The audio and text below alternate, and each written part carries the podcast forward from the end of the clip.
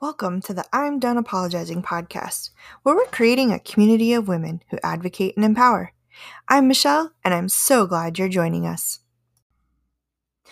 If you've ever heard that girls or women can't be weak, or that you can't show emotions or feelings at work, this may be an episode you want to hang out for. This week, we're going to be talking about vulnerability, especially as it pertains to work.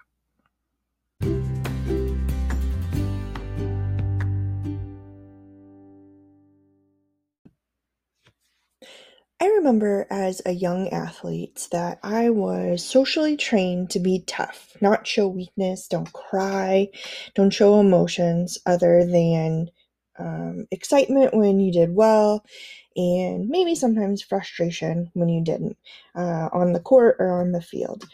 I also very vividly remember from my grad school days, and that says something because you know, grad school was a hot second ago, where we were talking about in our first year uh, as grad students about how we weren't allowed or shouldn't be able to show weakness or cry or be vulnerable while at work.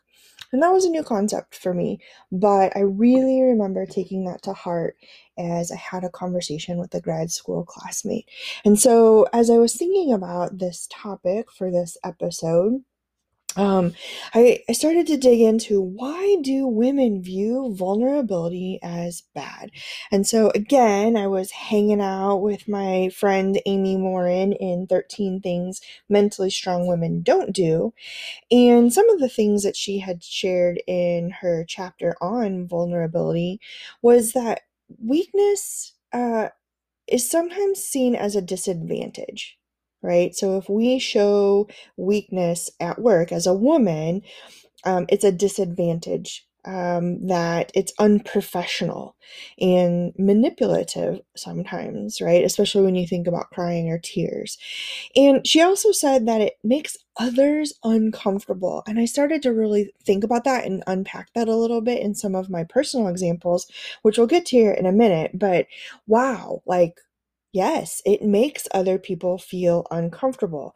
And then, um, you know, this goes back to perfectionism just a bit, but the fear of making mistakes also is another reason why women aren't vulnerable at work, um, maybe sometimes even in their personal life. So I think it's uh, really interesting that those pieces, those traits, those characteristics, those um, how we bring ourselves to work, that that is uh, those are con- those are perceived as bad. So, a couple of examples that I wanted to share, personal examples, as I was reading through the book, um, I just some of these examples, very real, very recent examples, happened. So, um, earlier this semester. So I work on a college campus. We're in a semester system. Earlier this semester, I was doing a work from home day, a scheduled work from home day, and um, had a day full of meetings. And I think that week I just had enough. For whatever reason, I was struggling. I work, woke up with anxiety. I powered through our morning routine, but really was not shaking the anxiety and the feeling of it. And so, um, really contemplated taking a mental health day, which I do when I feel this way. Um, you know, it's not frequent, but I do recognize when it's time to take a mental health day, and I am not afraid to do that. Um, but for whatever reason, on that day, I said, No, I, you need to, and I need you to power through and be honest with your colleagues and your coworkers. And there were a couple of meetings in the afternoon that I had shared, or that I normally would facilitate, and I shared with um, the one constant person through the three different meetings that I was just struggling with anxiety and asked if that person could take the lead on facilitating those conversations. Bi monthly meeting, so it was a regular conversation with regular folks, not a new meeting, not new conversation or topic. And that person agreed, and I was grateful for that. And it gave me the opportunity to really just sit back and be present at the meeting, but not have to lead or facilitate. And so, um, shortly after that, we had our uh, women uh, group that we've been having since October or so.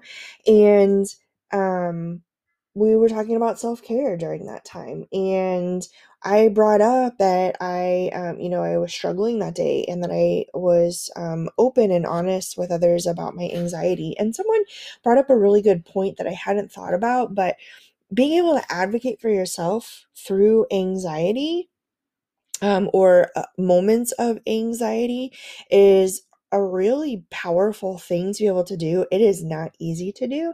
And so, um, as I sat back and I thought about that a little bit more, I thought, wow, I put myself out there.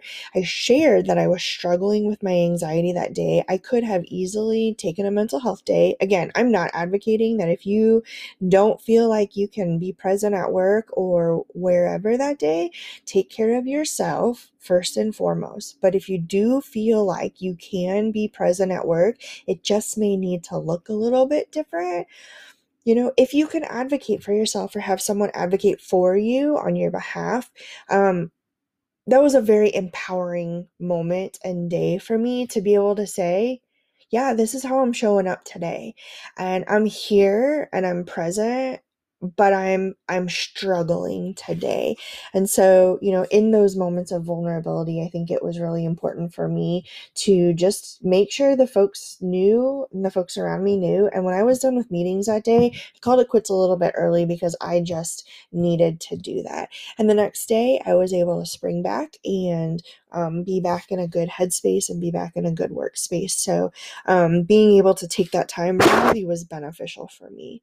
Um, another thing is crying at work, right? So, um, gosh, it's so taboo to cry at work. Uh, or so we have been socialized and trained is to not cry at work. And for the longest time, that is how I felt. And then I started uh, really following some women who are more seasoned in their careers and their vulnerability on social media helped me understand it is okay to cry at work. It is okay. Now, um, I'm not talking about white women tears. I'm not talking about being manipulative with your tears and your crying. But if you know why you cry, uh, if you know when or what triggers the tears, I think that that's really powerful to be able to share with those around you and to share with supervisors, maybe when those tears may present themselves. So for me, I uh, tend to cry when I'm really frustrated or when I um, when I just can't, uh, I don't feel the respect maybe that uh, I have earned or I deserve in my position.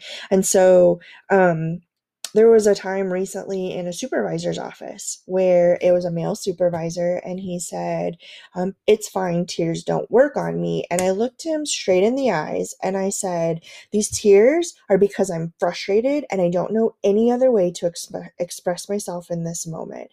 And um, he quickly understood that uh, because when he said tears don't work on me um, that triggered me to say it sounds like right in my head that he's been manipulated in the past by tears and he needed to know that that is not how my tears work. My tears work because i'm not able to clearly articulate um, in moments when i am frustrated or feeling taken advantage of or feeling misunderstood. And so it was important for me to name that with my supervisor.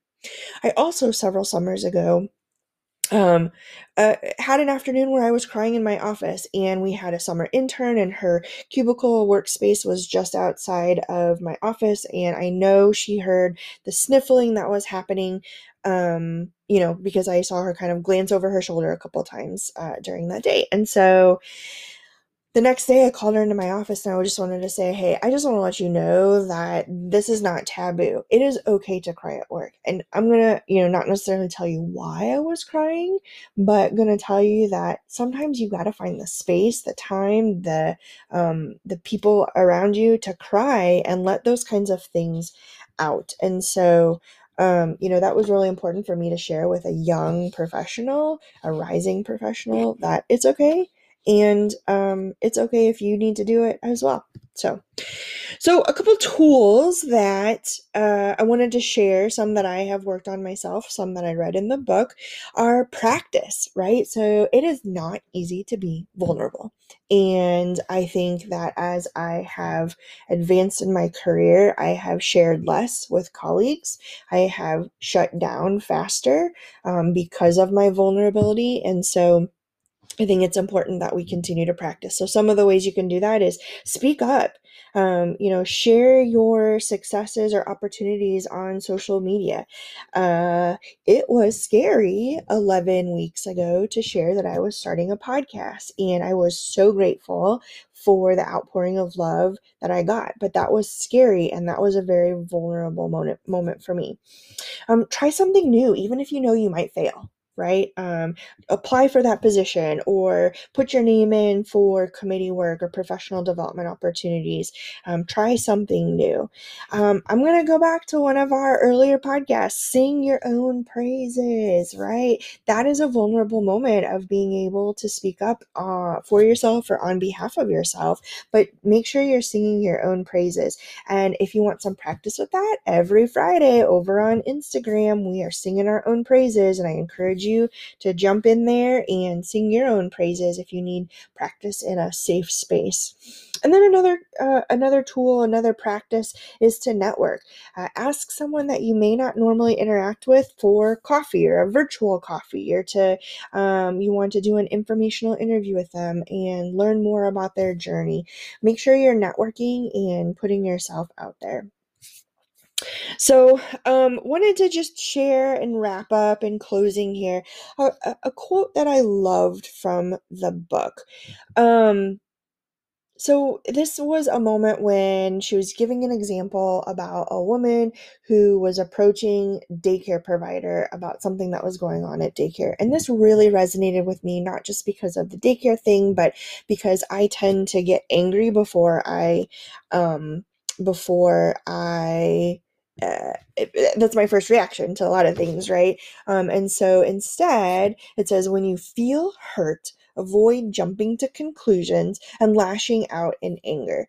Take a deep breath and make a conscious effort to be more vulnerable. And what she means by that is to ask questions, to have the hard conversations, um, to put yourself out there if you're feeling some kind of way about things or if it's impacting you in a certain way. And so um, when I read that, that one hit home for me because that is a time for vulnerable vulnerability when I don't really think about it in that way. And so that is something that I'm going to continue to work on as I move through and and practice my own vulnerability.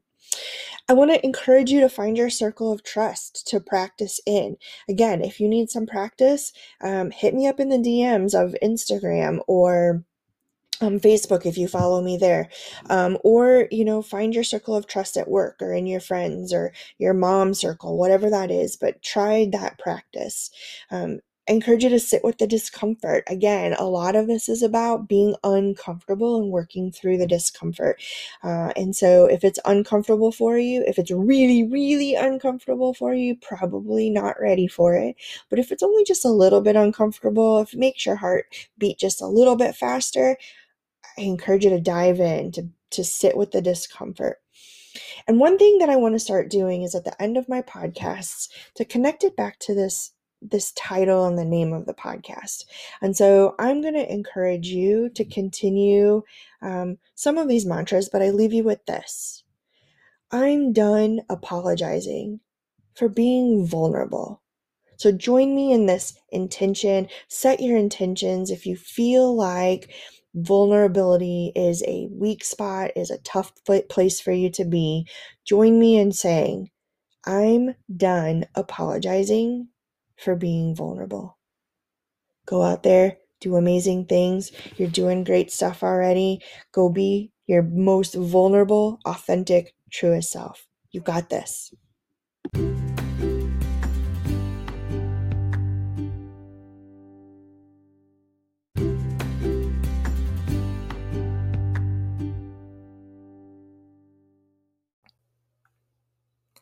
Thank you for coming along on this journey with me. If you enjoy this topic and know other women who will benefit from this conversation, please pass this along to them. I would also be most appreciative if you hit the subscribe button on your Apple Podcasts, Spotify, or wherever you listen to podcasts.